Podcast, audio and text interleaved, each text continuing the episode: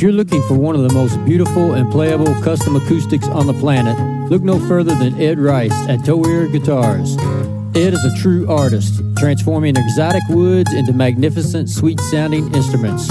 Go to toir guitars dot u s, that's T O I R G U I T A R S dot U S, and contact Ed today.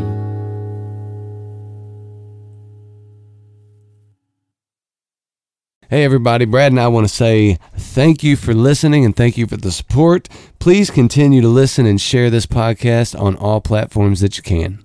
And if you'd like to support us monthly, we're set up now where you can go to anchor dot f m slash Top Hill Recording, hit the support button, ninety-nine cents, four ninety-nine, or nine ninety-nine per month. Any amount would be greatly appreciated. Now back to the podcast.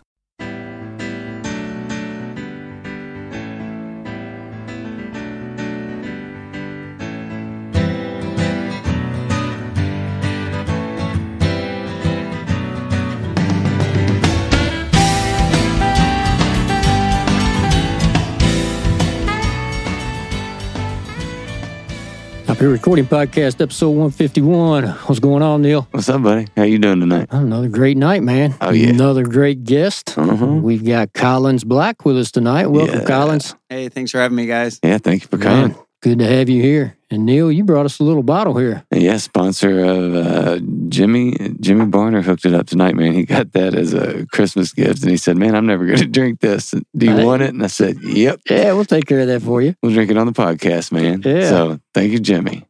Well, I'm going to pour buddy. a little of this Maker's Mark cask strength. We're not being selfish, but, you know, one ten Collins proof. Is not partaking tonight.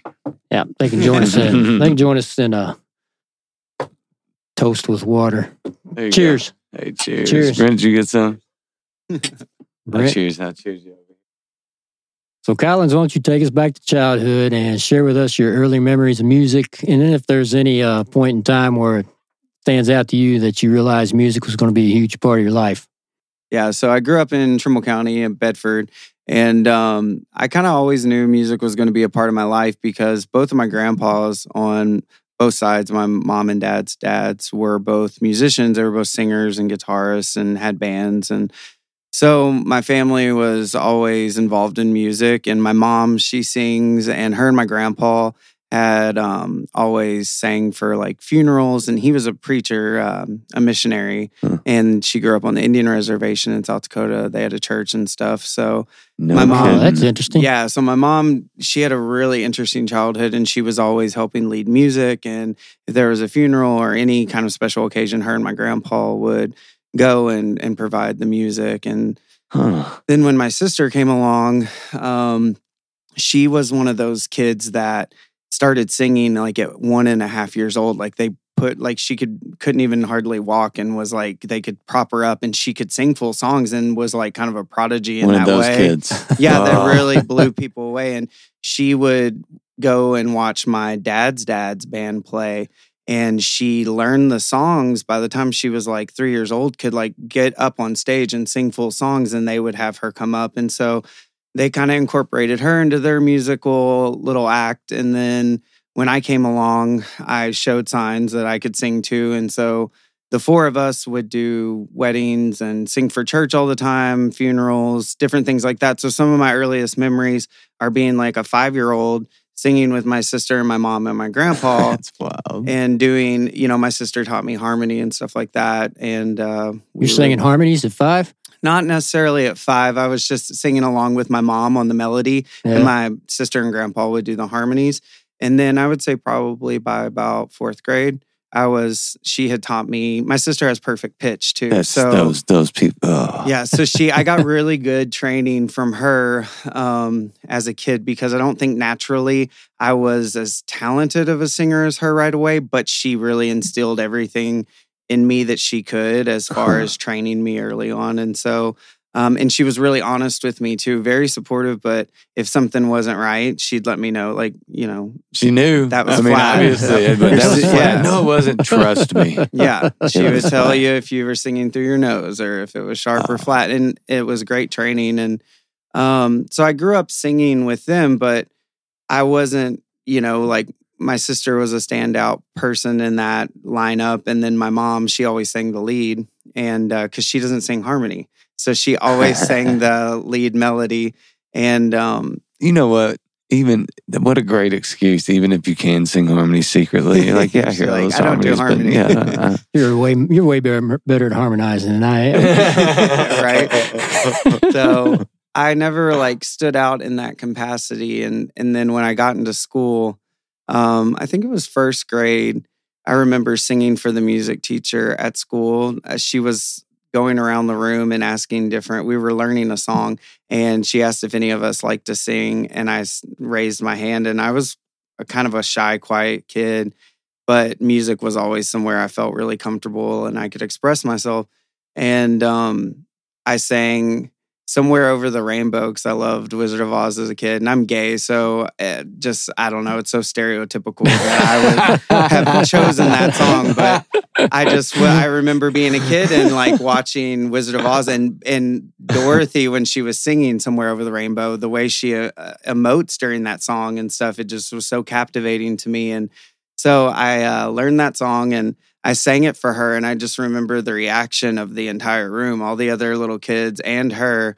Um, she got really quiet, and they were doing a production that year, the fifth graders of Wizard of Oz. And so she took me out of the room and took me and made me sing for the fourth and fifth grade classes. And you were a first grader. And I was a first grader, and I remember just the awe of all these kids that day. I felt so special and so good. It was the first time I was like, there's something here, like, being a shy, quiet kid and not feeling, um, I never really felt very comfortable in my skin, I think, because I always knew I was different as a very little kid. And, um, but music was like a safe space for me to express myself in some way and to get attention in a positive way. And I just remember when I was singing for those kids, they were, you know, you want to be liked by the older kids when you're little, you know, and uh, I had older siblings and I was always tagging along.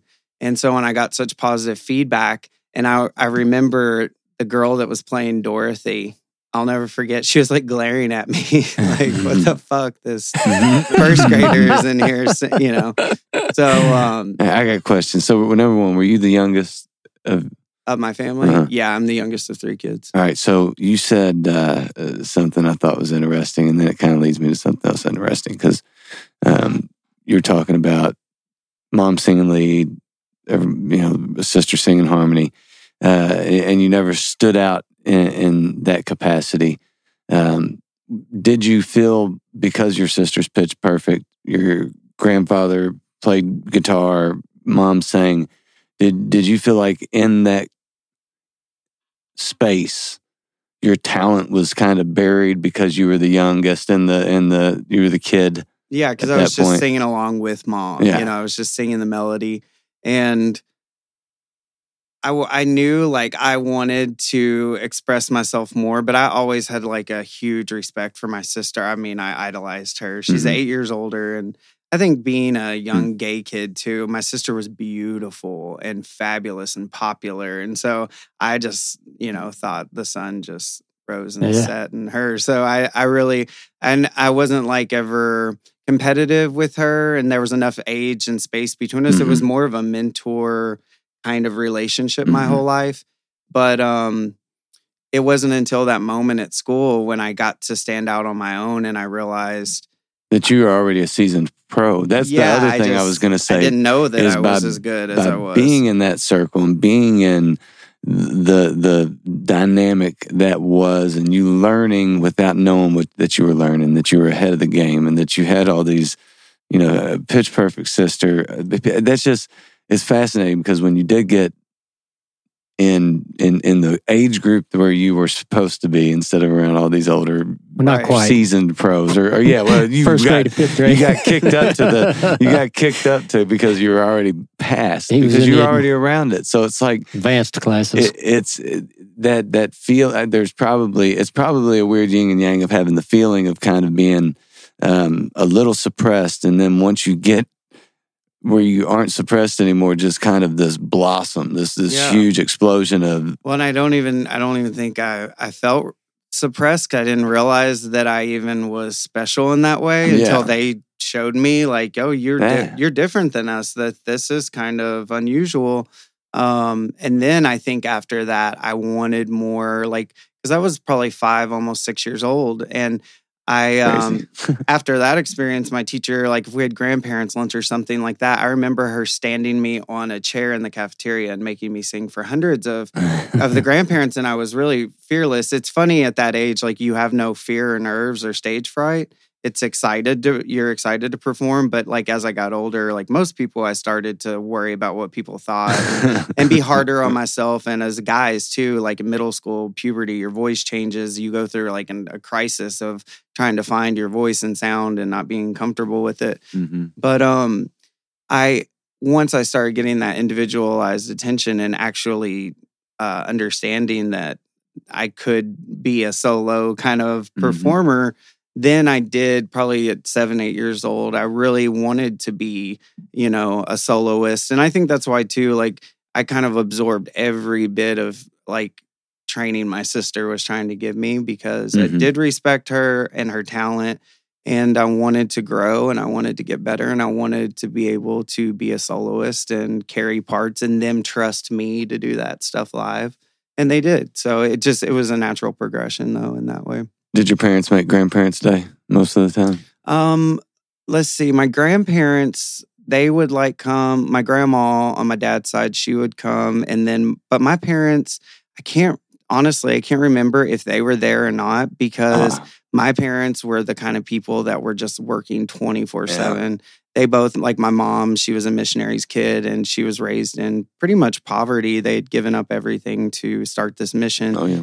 And so my mom always really instilled a really strong work ethic in all of us and not to live beyond your means and to, um, you know, just be an incredibly hard worker. If you want something in life, you can achieve it, but you have to work really hard for it.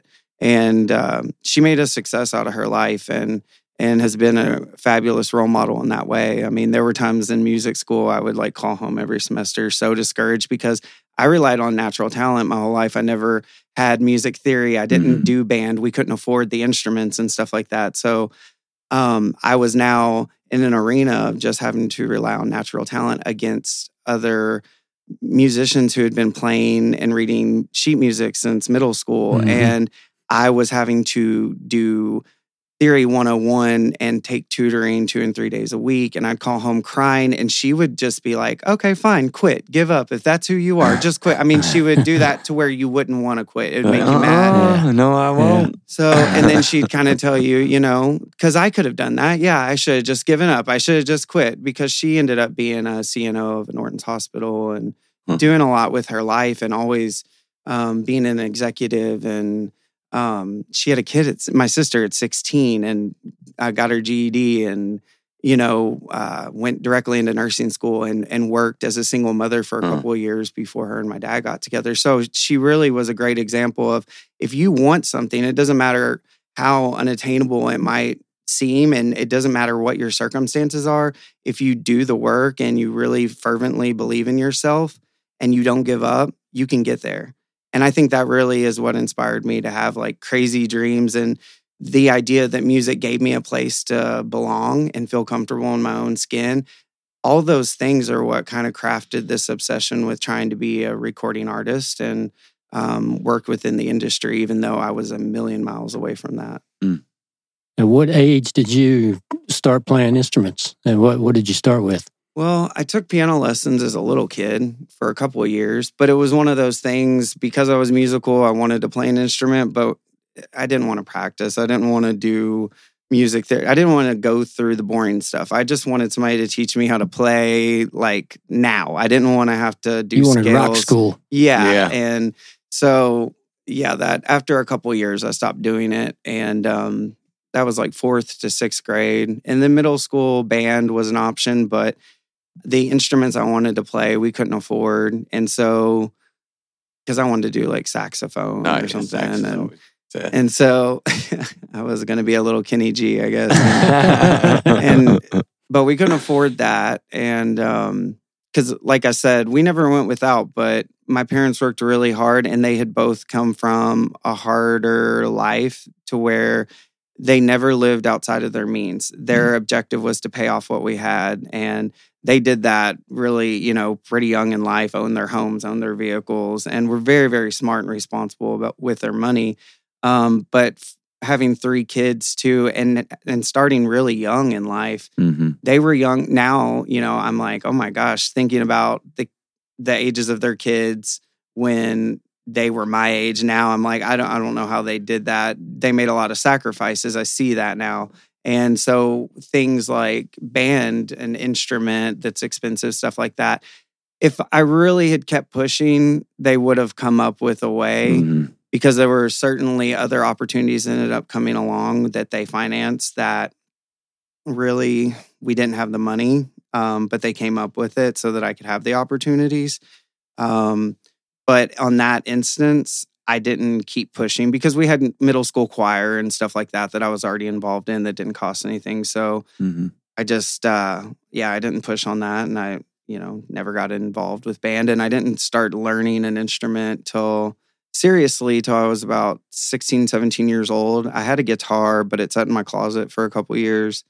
Um, I had fiddled around with it. And because it didn't come naturally, I couldn't just like play it immediately.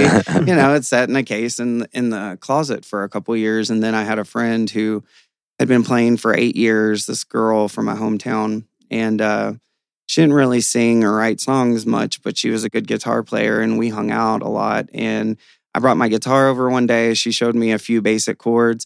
And for a couple of months, I would just go and, and you know, she'd show me new chords and then I would challenge myself to try to keep up. She'd tell me what, you know, chord pattern she was going to play. And I would challenge myself to try to keep up with her. And little by little, I got quicker and quicker. And within six months, I was writing music. Mm-hmm. I mean, it, it stuck that time. So, and once I realized I can write songs and they come really easy to me. Um, and this is a new way of expressing myself in this phase of my life as an angsty teenager.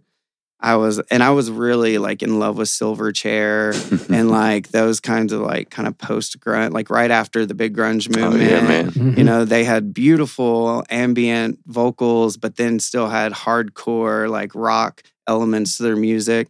And I was kind of a, I was a closeted gay kid out in the country.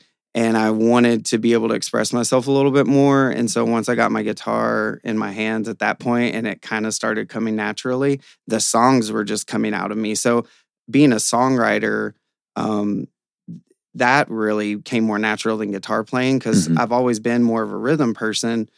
Um, what happened with those songs at that point?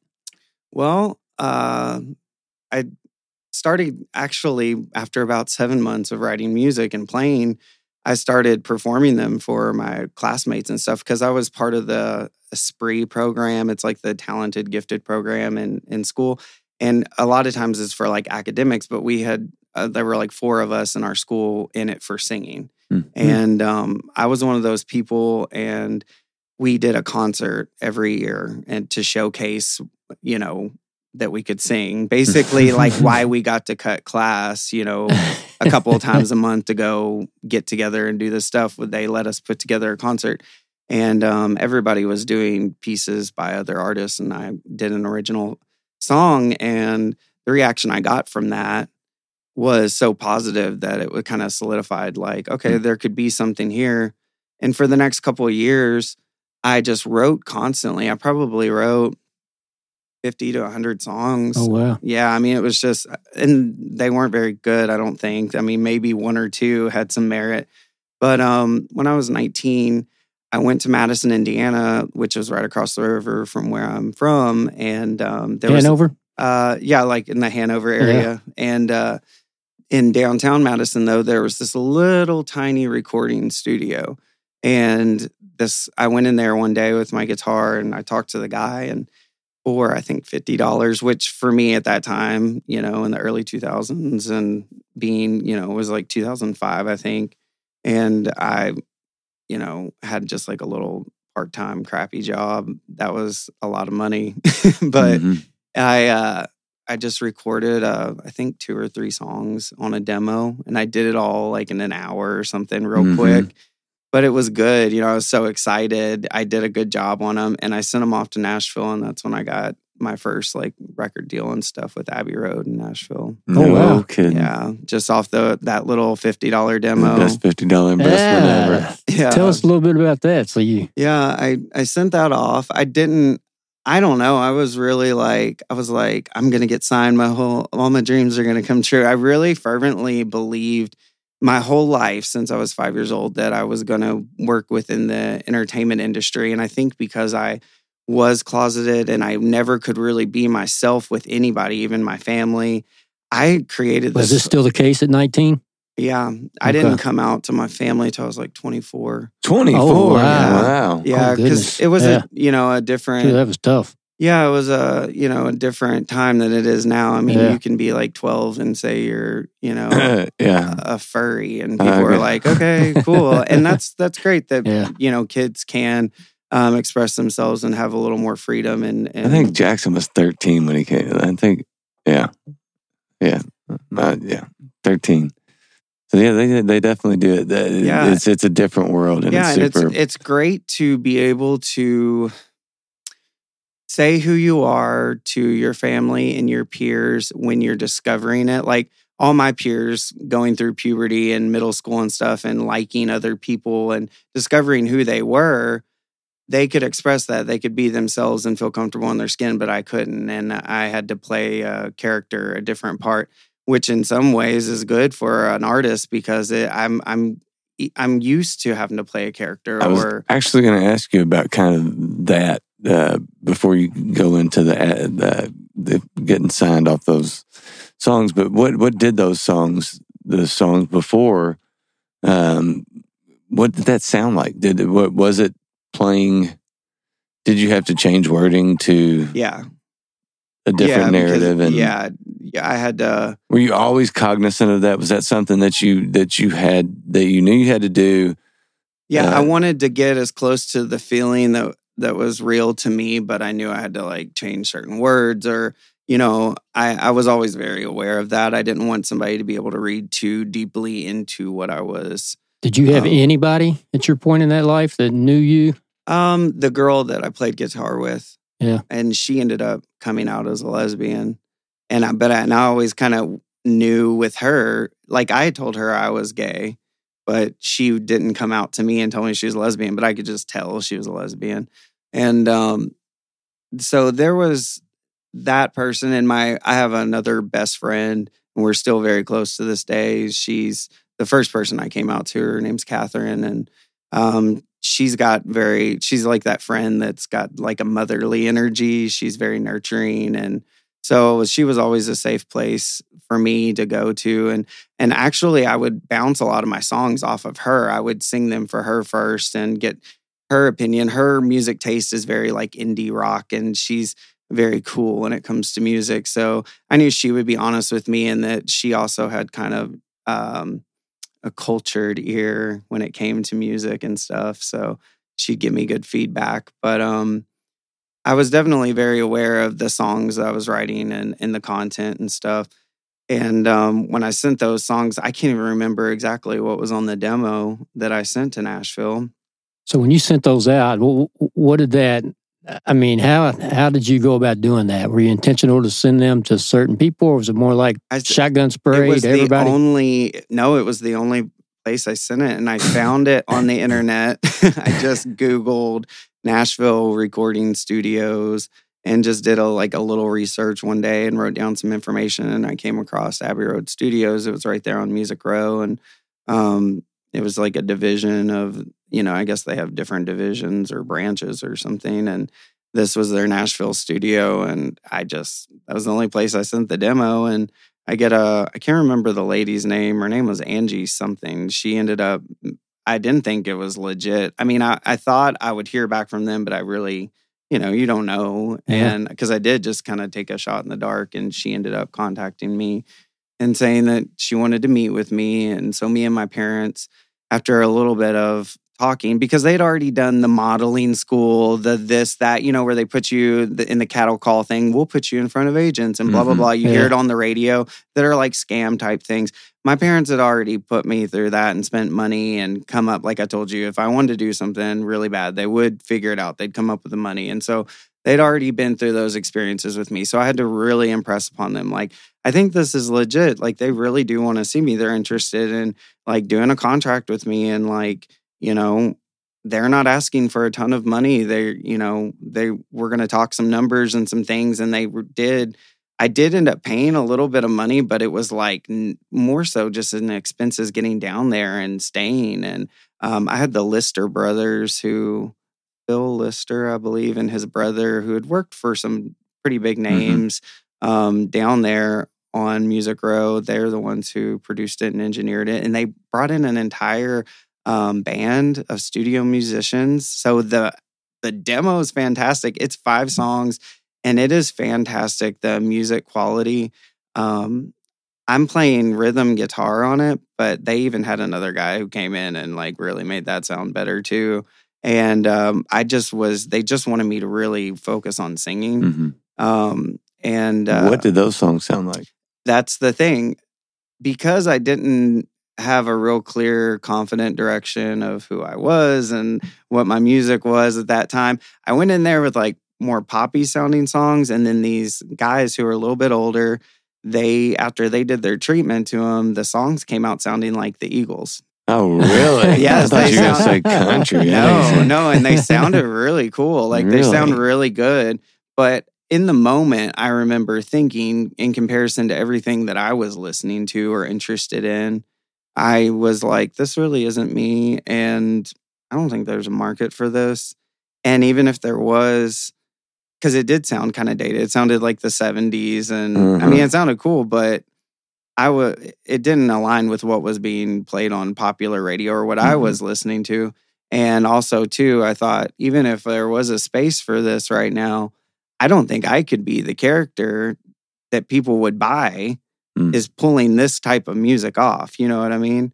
And so it was interesting. I worked with them for a year and we tried to get something going with it, but it never really panned out to anything more than that. And so that was really disheartening um, because I thought, you know, when you're young and, and you've got, I mean, I was really shocked by the fact that this wasn't a scam and that there was like, we really were on Music Row and now all these musicians are coming in the room and they're all like incredibly talented. And um, the way they spoke to me, I mean, I was kind of overwhelmed. Mm. Um, at the seriousness of what I was in, but I was like thinking, "Oh, this this is legit. This is the big time. I'm gonna make it," you know. Yeah. And so I sang my ass off, and they the demos came out good. They just weren't. It just wasn't aligned with me. I wasn't the right artist. That wasn't the right treatment to the music.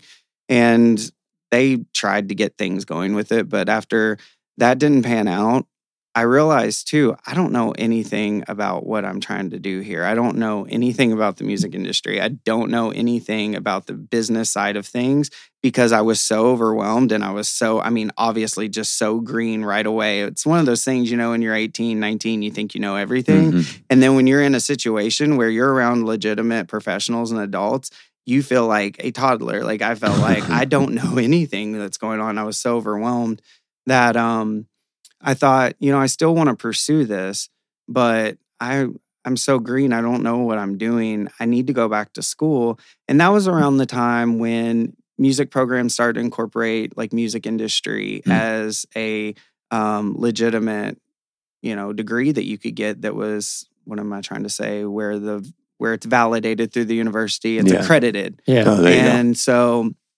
the I had started looking around at different schools that I could pursue some kind of music degree. And at first I went to N K U and I tried music theater and quickly realized I hate music theater. I hate musicals. I don't know why I decided that that was, I guess because I was going through an identity crisis of like, I need to be around gay people or something. Because up to that point I hadn't been around really any gay people. And I was like, you know, this is what all gay people do. We do musical theater. And so I went there and very quickly was like, oh my gosh, like I am as big of an outcast here as you know, I was in the country because I felt, and I really wasn't even an outcast in the country. I was always pretty popular. I was class president, but I was kind of quiet. You know, I was just nice to everybody. Mm-hmm. But in the music theater department, I was like, what is wrong with these people? Like, they're singing through the hallways and like everything is a, they're living a musical. And that was so off-putting to me. It yeah. was, yeah, it was kind of annoying. And, um, they were like, they treated me like I was an alien because I didn't know all the musical score to Cats. And uh. I didn't know, you know, like Wicked was really big at the time. I'd never seen it. I'd never heard any, I'd heard of it, but I hadn't heard really any of the music. Didn't make it to Trimble County. Uh, yeah, I know. So I, you know, and I kind of got scoffed at, you know, and mocked that I didn't, I didn't know. But I ended up making the freshman show and having a big solo because they had like a rock number in it. It was Lenny Kravitz when he did um, the Gap commercials. That uh, American Hero. Yeah, American Woman. American Woman and all that. Right. Uh, never knew there was such a lady who could make me want to... You know that song? I forget what it is. Mm. Yeah, Lady. I... I uh, they had me like sing that. And I did gymnastics my whole life. And I cheered through college.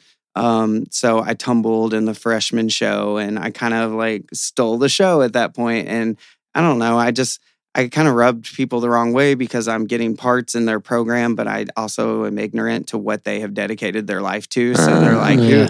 who, who is this guy? How dare you. So makes sense. Yeah. So after a year, um, I ended up transferring to E K U because I got into my first serious relationship and that's where he went to school. And um, they had an awesome music program, too. So that was the other draw. Um, and it was more of a music-based program. It wasn't for theater. And okay. I knew I'd kind of got that out of my system. Like, I'm not comfortable in that capacity. and um, so I went down there for, they have the Foster, you know, music uh, school. And so I went down there to... At first, I was still like kind of trying to experiment with music and broaden my horizons. And I thought, well, I've always been a rhythm guy. And I really, that experience in Nashville showed me like, I want to be a better guitarist. And, and so maybe I'll be a guitar major. I never did band. I didn't read sheet music. So the very first day that I go in for our, our studio, I mean, all those guys, they've grown out their nail. You know, they have the long nails. And I mean, oh, they yeah. are just virtuosic at their yeah. instruments. And Um, oops. yeah, I quickly realized I was like, I'm an idiot.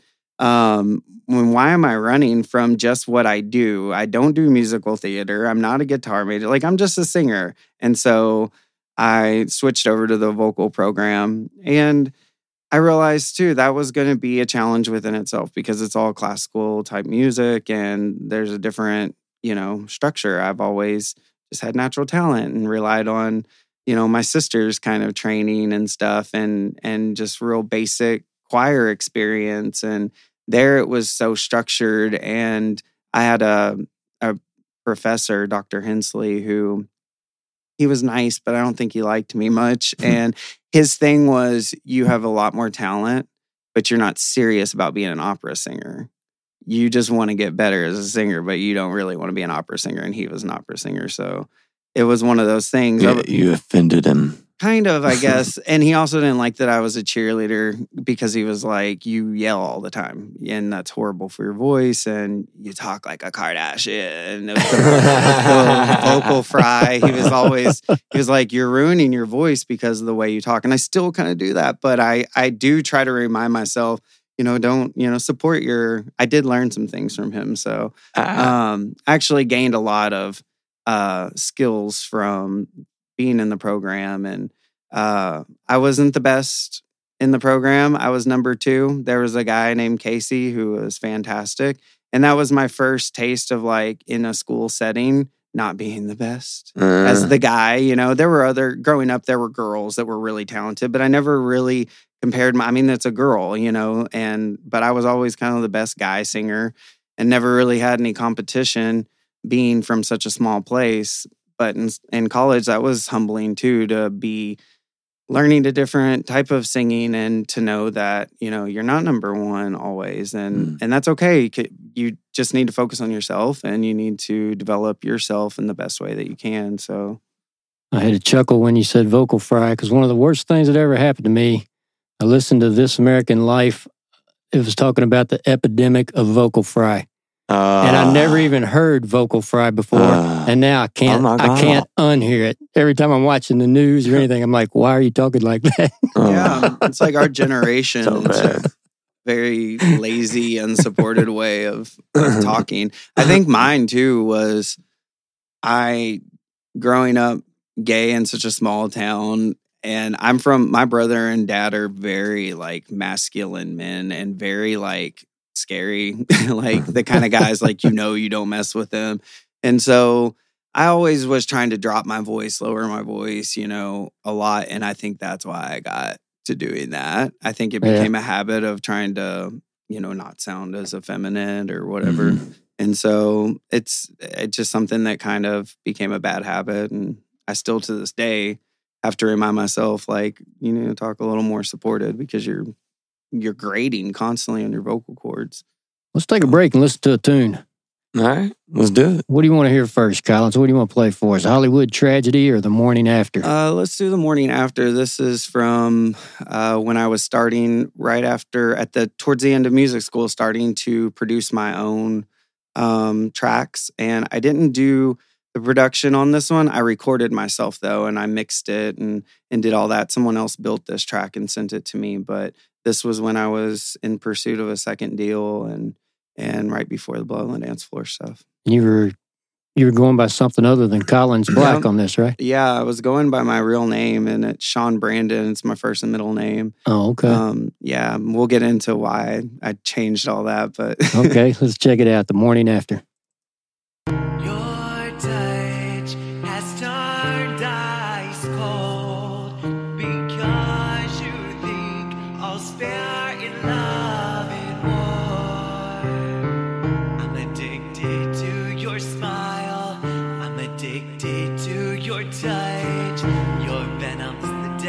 Me, but I can't get enough. Now captain, baby, baby.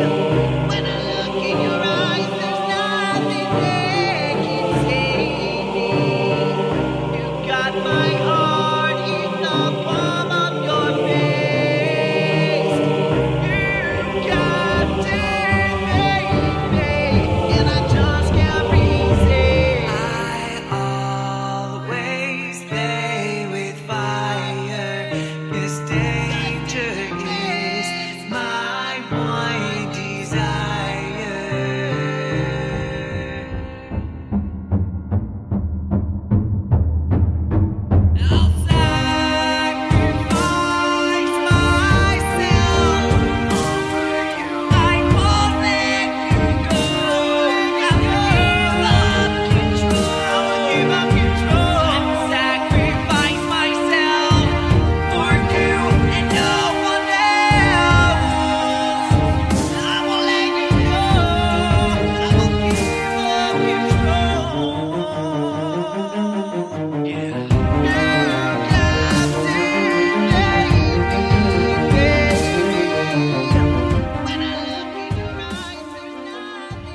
Yeah. So did you say you recorded that at E K U? Uh, I recorded that, yeah, when I was down at E K U. I had a friend that I cheered with uh, named Amanda Baumgard- Baumgardner, and she had a uh, MacBook. I didn't have a MacBook, but one day I was at a party. I used to be a big party boy, and we just happened to be, I think we were smoking in her room. And I looked down, and I saw she had a MacBook, and I said, does that have GarageBand on it? And she was like, yeah, it does. And I had taken all the production classes through the industry program. My, um, I was, I got a degree, a bachelor's in music industry with a concentration in voice because you had to have an instrument, and that was mine. That was my concentration. So um, I had taken all these production classes. I'd worked with Reason, Audacity. Um, they bear, they touched on um, GarageBand and stuff, but they kind of like turned their nose up at that. Like that's... And it is. It's so simple and easy. But I knew that I'm not a tech person. I'm not, uh, like, there are things on my phone to this day. I'm like, yeah, it has that capability, but I don't know how to do it. Like, I'm I'm on Snapchat, but, like, I don't really know how to do it. or not Snapchat, um, TikTok. Like I, I see people like syncing to music and doing dances and stuff. And I'm like, I don't know how that works. I, I looked up videos and I'm like, this is too much for me. But um, so I've never been a tech savvy person, but I knew from the experience I'd have with some of the programs that I could take that GarageBand and I can do some stuff. I can experiment. And so there was a boy at the time who was following me online, and he was producing, and he had been saying, I'd, I'd love for you to sing, because I used to record videos all the time of me singing and playing guitar, and he was always trying to get me to sing on one of his tracks. And so I told him, I was like, hey, send me a track, and I'll see what I can do. And that's just what I did without a microphone, just singing directly into the laptop. What? Yeah. And then that's my first like feeble attempts at trying to mix vocals and harmonies and layer stuff. And that's why it's not as present in the chor, you know, in parts, like in the chorus, the, the vocals kind of buried and stuff. But that was just my first attempts. And I thought, wow. It yeah. sounds good though. To me, it sounds yeah. pretty decent. Yeah. And even when I listen back to it, of course, you know, I... Especially considering what you just told us about it. Yeah, yeah. I mean, I literally yeah. was sitting on a couch with the laptop on the little like arm of the couch, and I was just singing into it. And so... Um, you know, that was just where it all kind of started. And so from that though, those demos, um, cause I did maybe five or six, she let me borrow that cause she had two laptops and she said, yeah, you can borrow that for a little while. And she let me have it for a couple months. Hmm. And I ended up doing like five or six songs like that. But the rest of them, I started producing the beats and stuff just off of what all was right. on GarageBand. And, um, those were good enough. They got me signed with this little indie label called Wire and Wood Entertainment that was regional. And so that's where the next little chapter of my pursuit Holy began. Cow. Yeah. Let's hear about that. Well, at that time too, I was also graduating from college and I wanted to get into the acting realm, music, whatever. I, I just wanted to work in the industry, but I've always wanted, obviously, to be a singer more than anything. But I felt like any way I could get my foot in the door, I should. And I'd had people in the past, like, you tell me I should do modeling and things like that. And um, I ended up doing some shots for... Um, nightclubs here in Louisville, and I was actually on posters in like the gay clubs, like on big two foot posters for Bud Light and stuff with my shirt off. And so I had a had a moment where I was like doing promotional. I know you looked familiar. I had a moment of like promotional modeling just regionally and getting to see myself in that capacity. And so I thought maybe I could do something with that. And so I got an agent out of Cincinnati named Jake Lang. And um, he was with Wings Model Management up there. And they represent actors and singers. And he actually had some people who had been on like Weeds. And um, he had this girl named Allie Grant who I ended up meeting. And she was has been on Weeds. She's been on um, tons of different shows. Like I still see her in bit parts every once in a while come up. And so... Um, After I signed with him, he started, he did like some headshots of me and stuff. And that got me, I used those headshots to, and the demos that I was making at that time to sign with Wire and Wood. They liked my look, they liked my sound. They had been helping other bands with like touring and stuff like that, that were like kind of, I guess, bigger bands. I think they worked with maybe Fuel and a couple of different like rock bands is like part of something with touring and stuff, but they were getting into trying to sign their own artist and, you know, broaden their horizons with production and stuff like that. So they ended up signing me. And um, simultaneously while I was doing that, I was working with Jake Lang and I flew to Dallas and uh, last minute did one of those convention things where they put you in front of a bunch of people for acting and singing and modeling. And um, I found out a week before the thing that I was even going. So I had to learn a monologue and all this stuff. And I ended up, out of all the people that were there, I got like first runner up in monologue and like second runner up as a adult vocalist. And so I came back and they were kind of encouraged with what I was doing. And they knew I was working on music as well on the side. And um, I ended up getting submitted for a T V show opportunity with like A B C Family or something, and it was music based. And I kept having to make tapes because they liked me. Mm. And so, but I ended up not getting it. Mm. Um, but because of this amazing headshot that Jake Lang took of me, and because of the opportunity where I got close, um, I got in this publication, and it was, it said, is this Kentucky in the next face of fame? And that, um, it was in a gay publication that ran like in the tri-state area. And it's kind of like the Leo, but mm-hmm. it was at, for free at gay clubs at the front.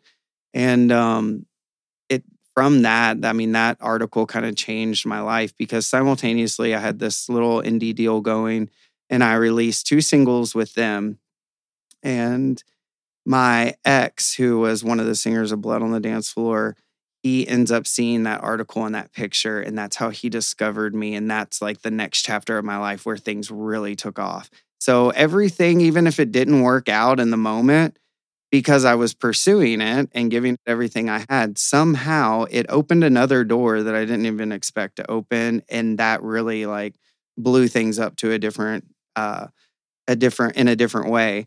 That indie deal that I had, like I said, I was supposed to do five songs with them. That's what the contract was, but I was able to terminate the contract early because me and the producer hated each other. We just did not like each other. Um, his name was Dave. I can't remember his last name, and I probably shouldn't say it anyway, so that's good. But, um, and I'm not, you know, not that he wasn't a nice person, but he had a very clear vision of what he wanted my music to be. And I wasn't allowed to give feedback or input on my own project. And so I was quiet about that for a while. I was kind of that way through a lot of my younger life. I never spoke up for myself too much. And um, I'm a Scorpio too. So I can take a lot until I can't take a lot. And then it's like, watch out. And me and him, it got very contentious. Going to the studio with him was a nightmare. Like I dreaded it. And uh, he just talked to me like I was really stupid. And I started to realize he started to bring up a lot of his religious views in our sessions. And I realized he doesn't like that I'm gay. He doesn't like, he just hates me as a person. Like, and he was really trying to change the musical content and the, not just the stylistic direction, but like the content itself. And so they ended up allowing me to, you know, terminate the contract after the two singles. But that was mo- basically too, because he was like, I don't want to work with him. We don't like each other. Mm-hmm. He doesn't want to do it my way. And I just knew inside, I trust myself. I know that doing it your way, he had been a failed singer who stopped pursuing it and got married and had kids and and was living a different life. And I almost felt like he was mad at me for having the freedom or something to pursue it. And if I didn't want to do it his way, then I was an idiot. And I just knew inside, like, I know I've got something that I want to say, and I have a clear vision for it, and that things are going to work out. So it was really stressful to be like, okay, I'm, you know, in my twenties and I've already had two failed attempts at this, you know, uh, I've got a music degree, but where do I go now with it? Like, this T V show thing didn't work out. I don't know what's happening with that. Um, so I was kind of pandering from pandering, floundering, floundering, something. I don't know. But yeah, I was having a moment. I was having like a existential crisis. And um, that, but everything changed because Javon Monroe from Blood on the Dance Floor, like, reached out to me on Facebook. And he had seen my picture, that headshot, and the publicity around it. Um, and uh, with the T V show that didn't end up working out. And he, I guess, was just attracted to me, but also the music that I always was sharing and stuff. And so he uh, he contacted me. And for like two weeks, uh, he was crazy looking like a vampire. And so I was like, who the fuck is this?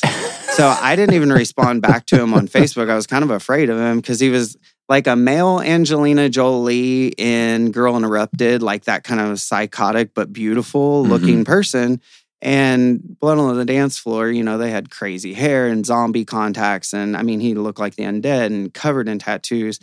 So for two weeks, I didn't even message back. And then finally, I, you know, I was like, oh, he is cute. And so I messaged him back and we started talking. And it was about a week into us talking because everything on his personal Facebook was kind of cryptic about you know, the fact that they were becoming pretty successful in the underground music scene and stuff. And he was always really worried about people liking him for him, or if it's just somebody wanting to tag along for the for the fame element or whatever they were yeah, yeah. experiencing. So we got to know each other really organically and started dating.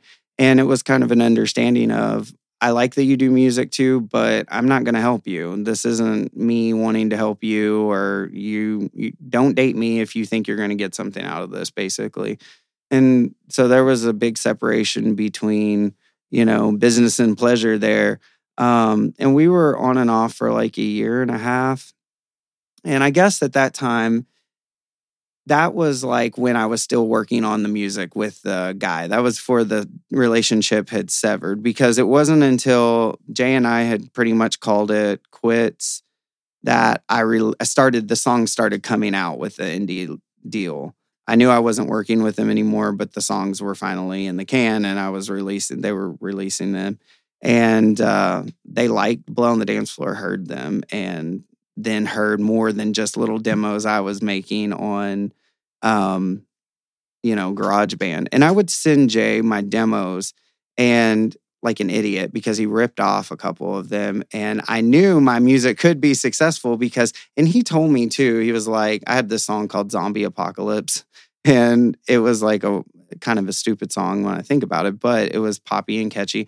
And I sent it to him, and he loved it. And then he wrote a song called Redeemer that was a hit for them. And he even told me in an email, like, I love your song. I'll have to admit, it inspired this song. And it sounds a little different. It's not a direct, you know, but I know I was inspiring uh-huh. what they were creating. So I knew I still had something there that could be successful. And then when I released my more professional sounding songs with Wire and Wood, that's when they came back to me and were like, hey, are you with these people anymore? And I was, no, you know, that I've been released from the contract. I'm a free agent. And they said, well, we have this new album that we're working on, and since you and Jay have stayed friends and stuff, we want to bring you in as a songwriter and and see about having you do a vocal feature, because we really, they told me, you know, you're kind of like, you'd add like a Backstreet Boy element to what they do, because they were like kind of shock rock, kind of a fusion of rap, sc- screaming, techno, E D M music. Like, it was very experimental MySpace music. Is that's how they got big, was off MySpace. Oh, okay. And so they wanted somebody to sing. They had used other vocalists to sing hooks and stuff before. Um, but that's what they were interested in me when they heard my independent songs, bringing me in and, and is writing. That, is that what, did Hollywood Tragedy come yep. out of that? Yeah, that was the very first thing that I did with them. I came in and co-wrote three songs on that first album. And I was so excited because in high school, I was a huge, like, Good Charlotte fan. And Joel Madden ended up being on the album with us. Oh, cool. Um, and uh, so I was kind of blown away that I was getting this opportunity. And it's all from a picture, from a failed experience with modeling and acting and some demos that came out with a label that dropped me. Those two things coming together gave way to me being on an album with somebody I idolize, and Deuce from Hollywood Undead was on it. And the album ended up going to number one on the electronic charts, and it charted. Oh, wow. It charted out at forty-two on the top two hundred. Oh, oh cool. Wow. Let's, yeah. let's listen to Hollywood Tragedy.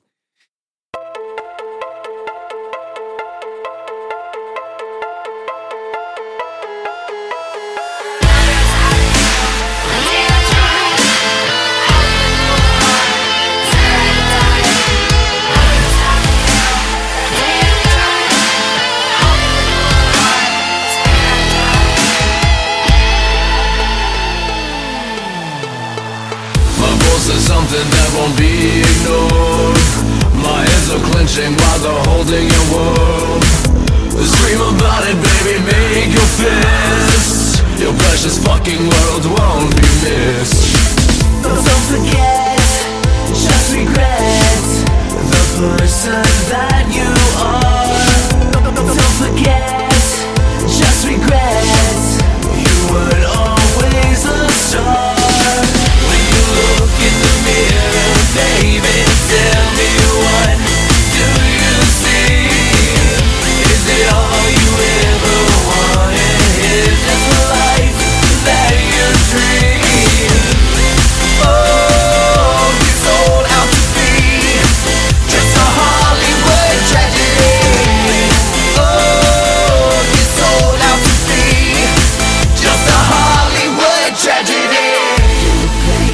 a victim in every situation. I can't take it no more. I've tried again and again to convince you in life there is so much more. Don't forget, just regret the person that you are. Don't forget, just regret you were always a star.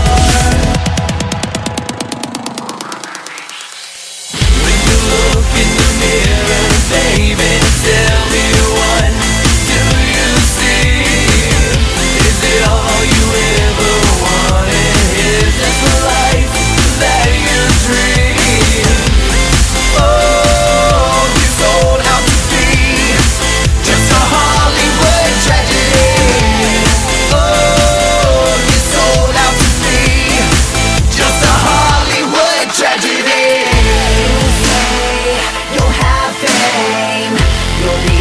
The top someday. The truth is, it's pointless. No one even knows your name.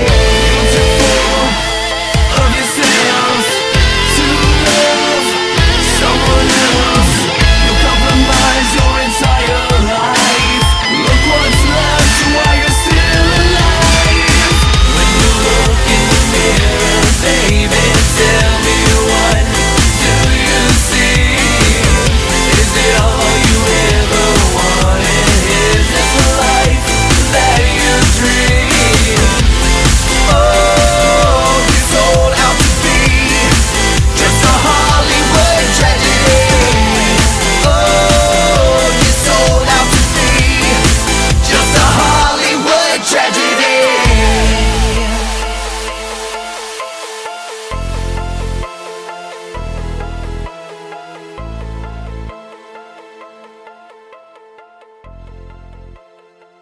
is required for that song. It was kind of a fusion of yeah. rock and E D M and pop. And um, that song was just me and Jay, my ex. Davi, the main guy that started the band, he wasn't on that track. And um, I ended up co-writing two other songs on the album, but that was the one vocal feature that I had.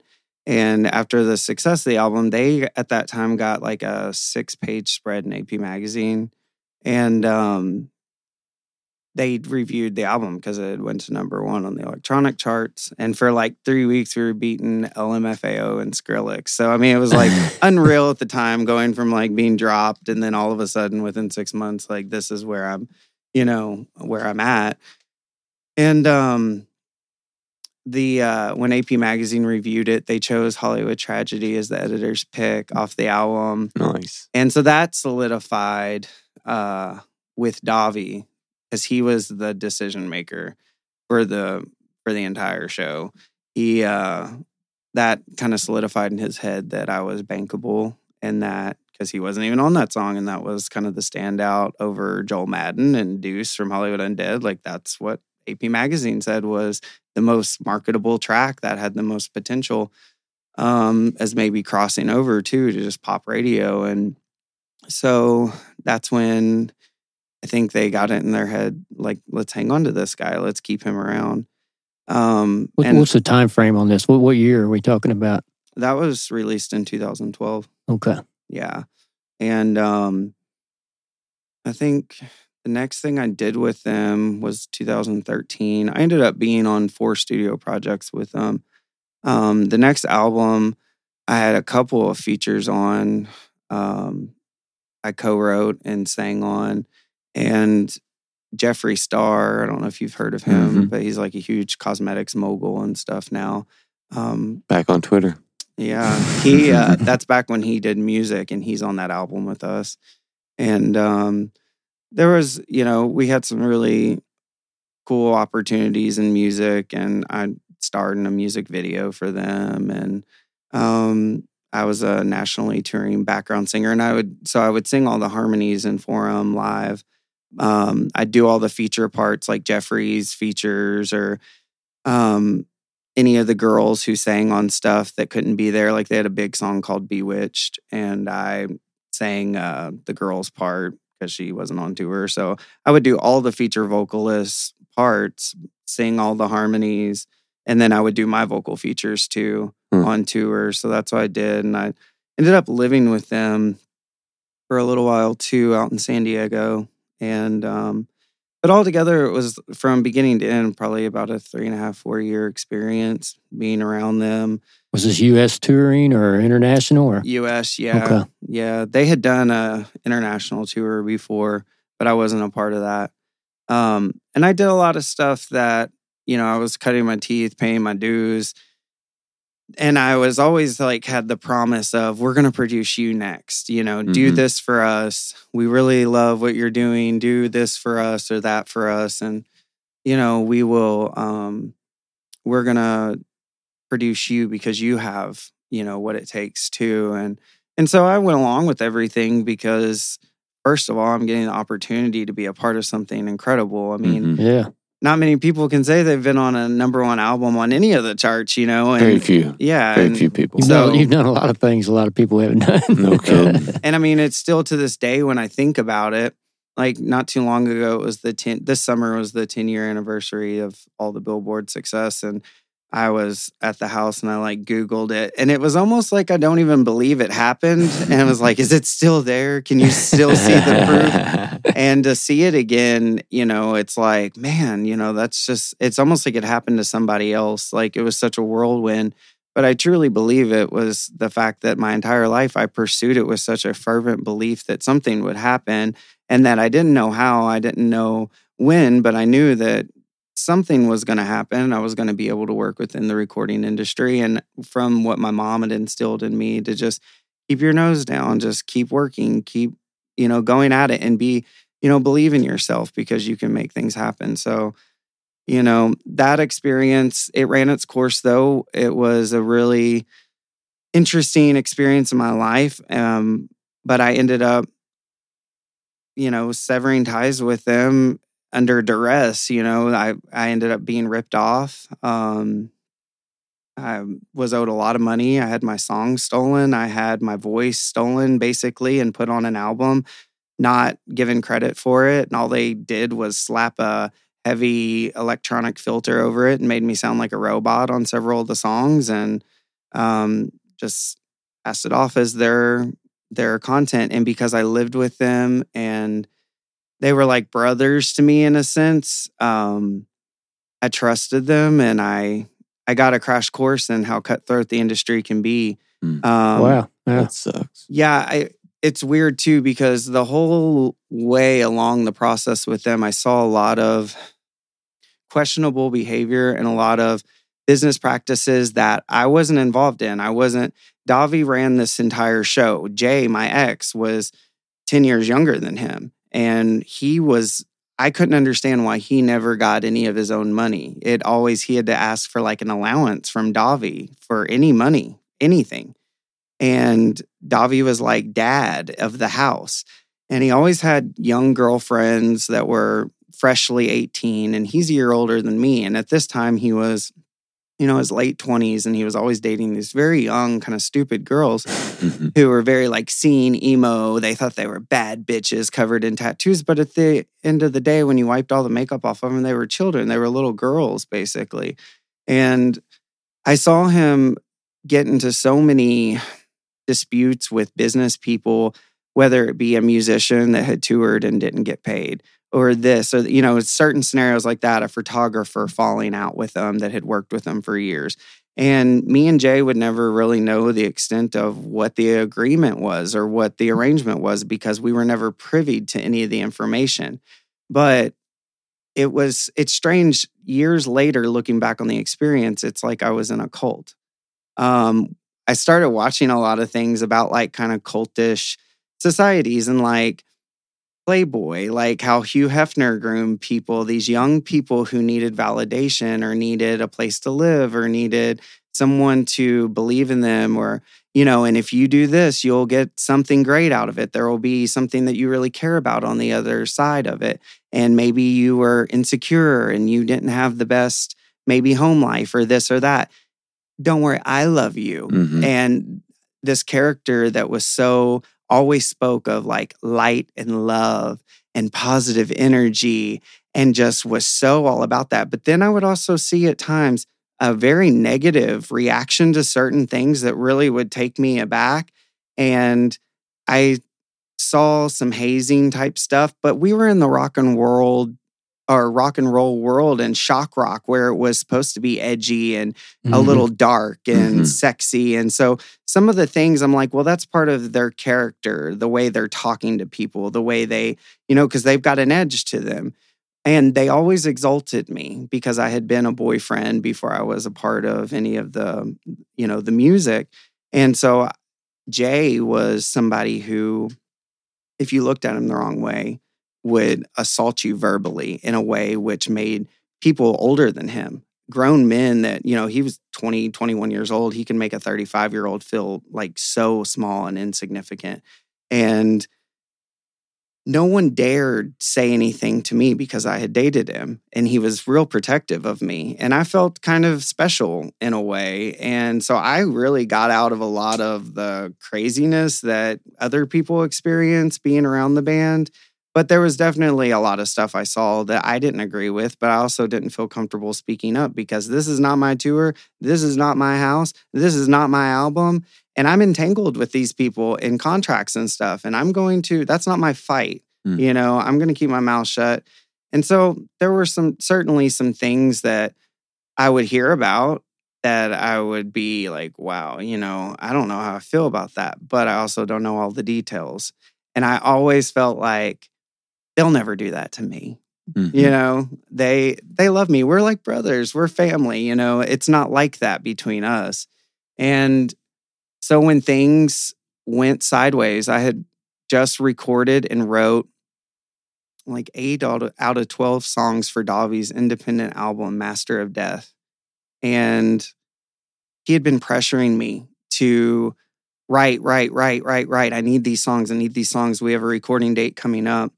And um, I churned out all these songs so fast. And Jay was starting to check out.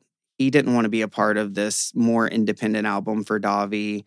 And so I ended up mirroring Jay's vocals because I had taught Jay a lot of vocal technique. He credits me in liner notes for teaching him how to be a, more of a singer and stuff because he had just been more of a rapper and a screamer.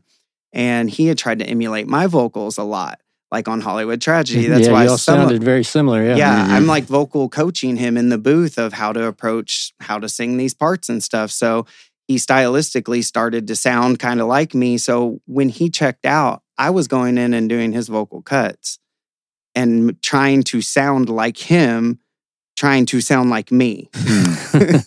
And so I did all this work for him, and Davi, I'll never forget, like came up to me and was like, brother, thank you so much. You know, I really want to reward you with a trip home.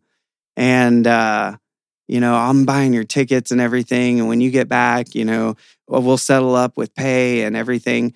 And um, I'm just so proud of the work you've done and everything. And I fly home and I'm there for two weeks and I'm on a high because we're going to go on another tour. And you know, we've just got this new album in the in the can, and I'm a huge part of it. And I come back, and all my stuff is in trash bags, and um, just very unceremoniously turned out in San mm. Diego. And I had no money; they didn't pay me, and I had no way to go home, and I couldn't ask my parents because I'm a grown adult at this point. And also the pride of just going home and bragging about everything I was a part of, and then coming back and just being made a fool and having nothing.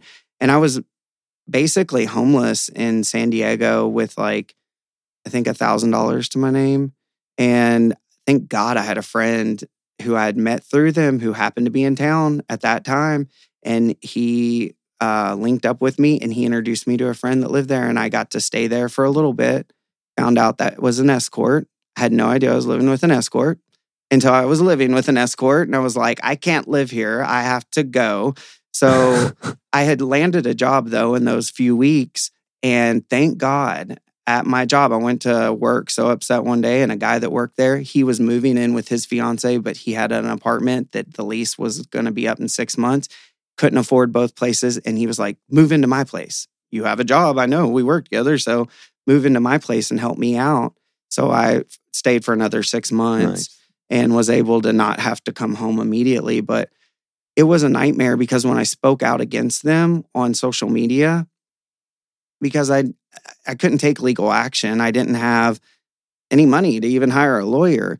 And I'd seen how they tied things up with so many other people that it really wasn't worth it. And this is what they would do. They had a, a legion of fans they called the Slash Gash Terror Crew, the S G C G. And it was just a bunch of like angsty, emo, middle school and high school kids.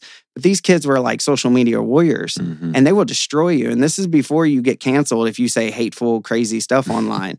So they really would come for you. And the moment that I tried to speak out, I got silenced. I mean, in the most vindictive, crazy, stalkerish ways, people creating uh, accounts with my picture and saying wild, crazy stuff. And like, oh, yeah. Yeah, it cost me a job, like a lot of different things that were just very underhanded and crazy to where I felt like I had no voice, I had no money, and I just needed to let them win. And I did. I just walked away from it. And I was very angry for years, actually, over it and didn't speak to them. And um, just kind of like a, that's a very volatile three or four no years, kid. five years. Yeah. I mean, it was always yeah. one thing after another. I would always go into a scenario with like the best of intention and all these like dreams and hope. But I was so naive. I was really trusting. And it was always like I was getting involved with people who wanted to get their hooks in my talent and take it for what it could do for them, but it had nothing to do with me. And I'm just that kind of personality after a while, being a Scorpio. It's like, I'll do for you as much as I can. But once I realized like you're, you're double crossing me, like hell hath no fury. And I will walk away from that. And so, um, I finally just gave up on that. And I really got discouraged about working within the entertainment industry. I moved home, and then that I was home for like a year, and then things took another turn. I started making demos again, putting stuff out there, and um, randomly, my best friend from college became a T V star on a reality show on Bravo, and her whole life changed. And um, she and I had actually had talked about moving to Los Angeles together years before because she had been a model and She wanted to, we wanted to move out there and see if we could make our dreams happen. And this was after I dated Jay, but I wasn't doing music with him. It was in one of the breakup periods. We had talked about all this. And she actually backed out with moving to Los Angeles with me. And then years later, she ends up becoming a T V star randomly. And she's like, Bub, you've got to move out here. And so I go out there. They throw me my thirtieth birthday party at Sir, and the cast of Vanderpump Rules is like in my life now and my friends, and they're throwing me my thirtieth birthday party at the restaurant the show, this hit show's at. And I'm like, how does this keep happening to me? How do I keep winding up? Like I dated somebody who becomes like famous in a way in their own little world. And now my best friend has become this reality T V star, and I'm getting to see behind this curtain, and I'm sleeping on her and Jax's couch, and I'm like going to parties with them and seeing the behind the curtain of that entire world. And um, they, when I was out there for my thirtieth birthday party, they were like, Brittany was always really proud of me for my singing. She was, we're not friends anymore because that whole scenario changes people. Reality T V is toxic because you have to continue to exploit the worst parts of your personality to stay on T V. Because interesting. You yeah. have to be dramatic. You have yeah. to, even if you're playing the good person, they still get you in the mud. Mm-hmm. You know, it's kind of unavoidable.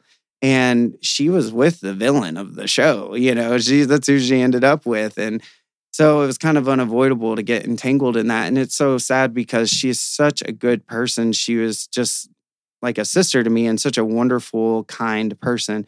And she was always very proud of the music stuff I had done, and she was really supportive. So anytime we had a party, like I said, I was a party boy in college, and we'd have these huge parties, she would always be like, sing, Bub, get your guitar. And so when I was out there for my birthday, Mike Shay, who was a rapper, he was um, he dated one of the main cast members, and or was married to one of the main cast members, and he's this white guy who rapped, and he was using the, that vehicle as, you know, a um, catalyst for a rap career. And so they were starting to kind of film his rap endeavors and stuff. And Brittany was like, Bub sings, and, you know, I want you to hear what he does. So I had my acoustic guitar, and I started singing and playing at a house party at Jackson Brittany's apartment. And um, it just was magic between me and him. Just immediately I would sing something and then he would freestyle a rap over, you know, a verse. And it was just so good. And so he, when I came back to Kentucky, he started sending me tracks and I started um, recording, writing and recording to those. Um, and I was doing it at a studio here and uh, send them back. They loved everything. And I ended up within six months moving out there and I recorded with him. I don't know whatever came of those demos. I don't know if he even continued to pursue music because him and Sheena ended up divorcing.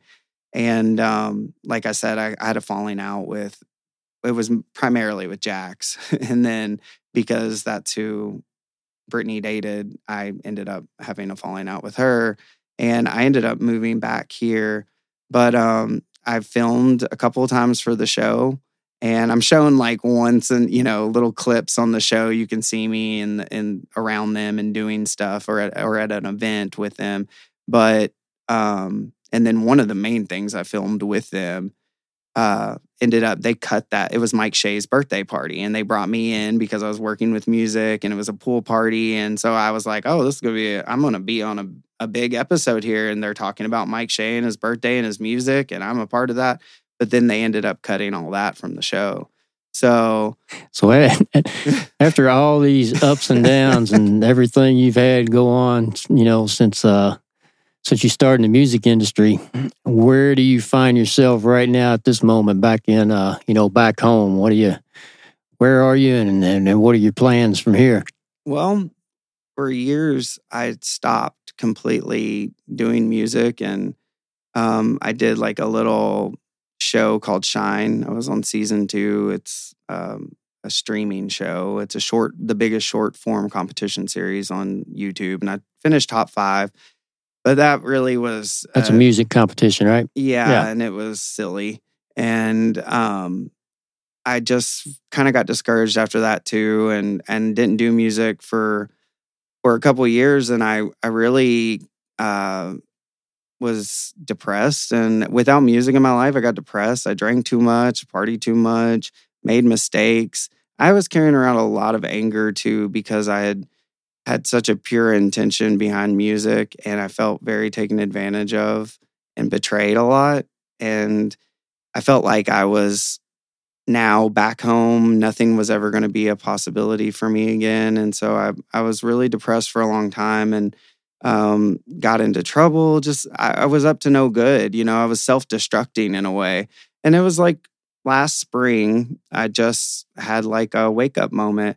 One of my friends um, locally, she passed away. She was a recording artist and she was really on her way from here. I mean, she was going to do something incredible in the industry, was getting a lot of attention. And she was one of the people who really acknowledged everything I had accomplished in my past and and thought it was cool, you know, and really made me seem um, relevant and was proud of me. And I really valued that friendship because a lot of people, you accomplish something, but five, ten years down the road, people forget. They don't care. You know, if you're not doing it now and you're just back here, what does it matter? You know, you're a washed up has-been. But she never made me feel that way about myself. And then, um, I was starting to try to get back into music, and then she just dies tragically, and it really woke me up. I stopped drinking. I stopped doing any kind of drug. I stopped. I cut out all the bullshit in my life, and I started doing the work again. I started rehearsing every day, and simultaneously, somebody who had been asking me to play at their venue for three years, and I kept saying, no, no, I don't do that anymore, said, you're doing it this year, and I'm not giving you an option. And uh, so pick a date because you're doing it. And it was for Boom Boz in the Highlands. And um, I was like, oh, God, you know, I don't know. That's a pizza place. I don't I don't know if, you know, I'm just going to be singing for anybody that comes in. They don't know they're going to who th- that there's going to be live music. Like people are going to hate me. You know, I had all these negative thoughts, but um, I was like, OK, I guess I'll I'll give this a shot. I mean, it's somebody wants to pay me to do music again and perform. And I really miss it. Are you planning to go solo now? Keep oh, it yeah. solo? Yeah, because for years, even when I came back, people who would get, get see me do an open mic or catch wind of what I had accomplished or who I'd worked with, would I came across charlatan after charlatan who could not do this for themselves. They would not go out and do it for themselves. They latched on to me and kind of used me for a little bit and then would betray me in some way and go off on their own. And I, uh, so I've, I've, I've realized I like working with other people. I like singing and doing the harmony because that's the basis of, since I was a child, you know, being a part of a group or working with other people vocally.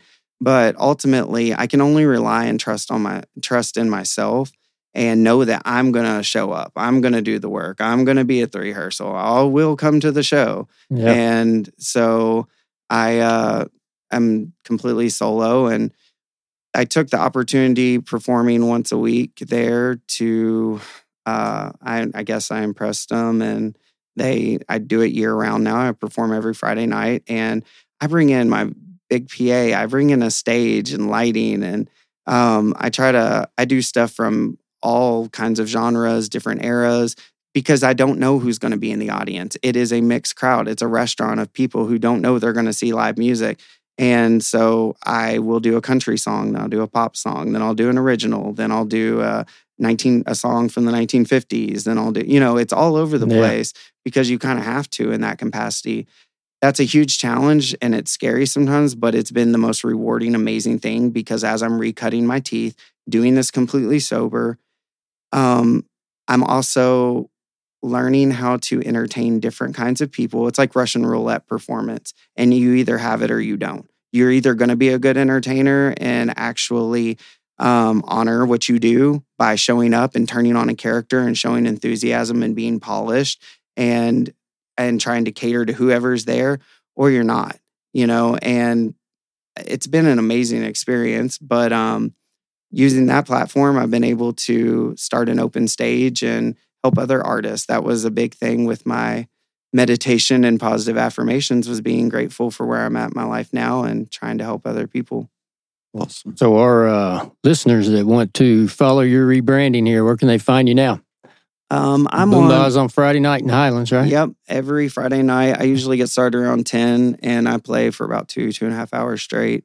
Um, How about social media? On social media, I'm Collins Black on Facebook. And then on Instagram, I'm Collins underscore, um, or Collins Black underscore music.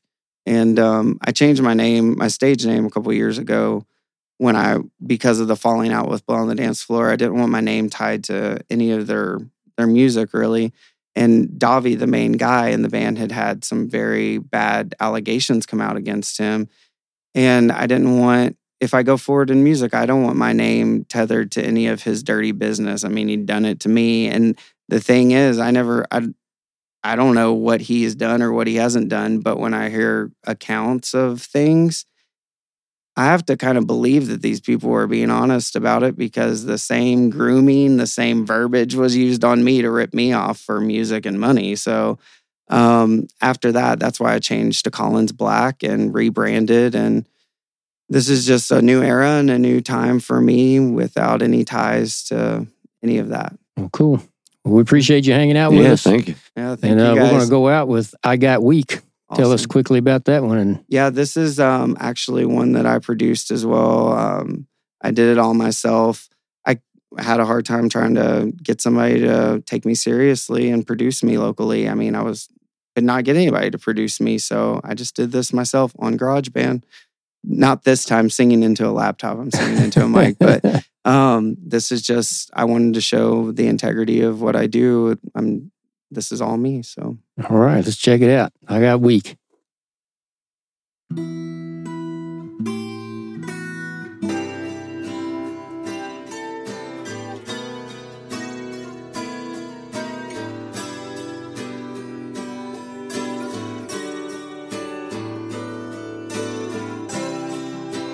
Hands in my hair, you're laying me down.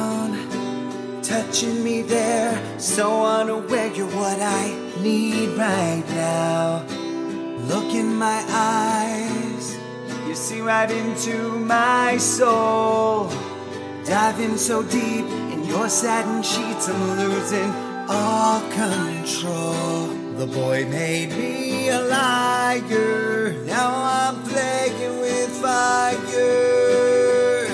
Your hot to the touch, but you're my desire. The boy made me a liar. Ooh, I got me. Give me all you got, fulfill my need. Give me all you got.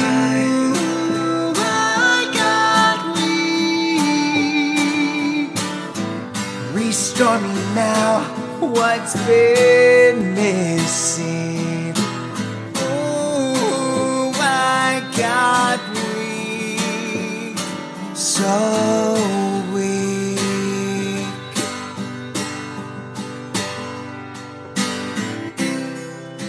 Now all I can say is you're saving me. My body was aching when you started chasing. Now I'm remembering the value I have that he couldn't see. Caught in the throes as passion unfolds. Now I'm starting to believe the boy made me a liar. Now I'm playing with fire. You're hot to the touch, but you're my desire. The boy made me a liar. Ooh, I got weak. Give me all you got, fulfill my need. Give me all you got. Ooh, I got weak. Restore me now, what's been missing? Ooh, I got weak, so weak.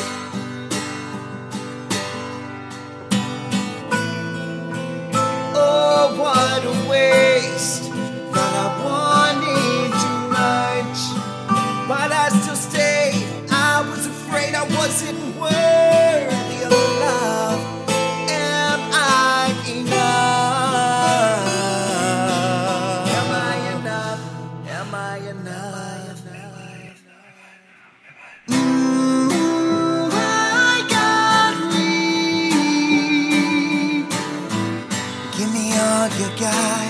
Fulfill my need. Give me all you got. Ooh, I got weak. I got weak. Restore me now, what's been missing?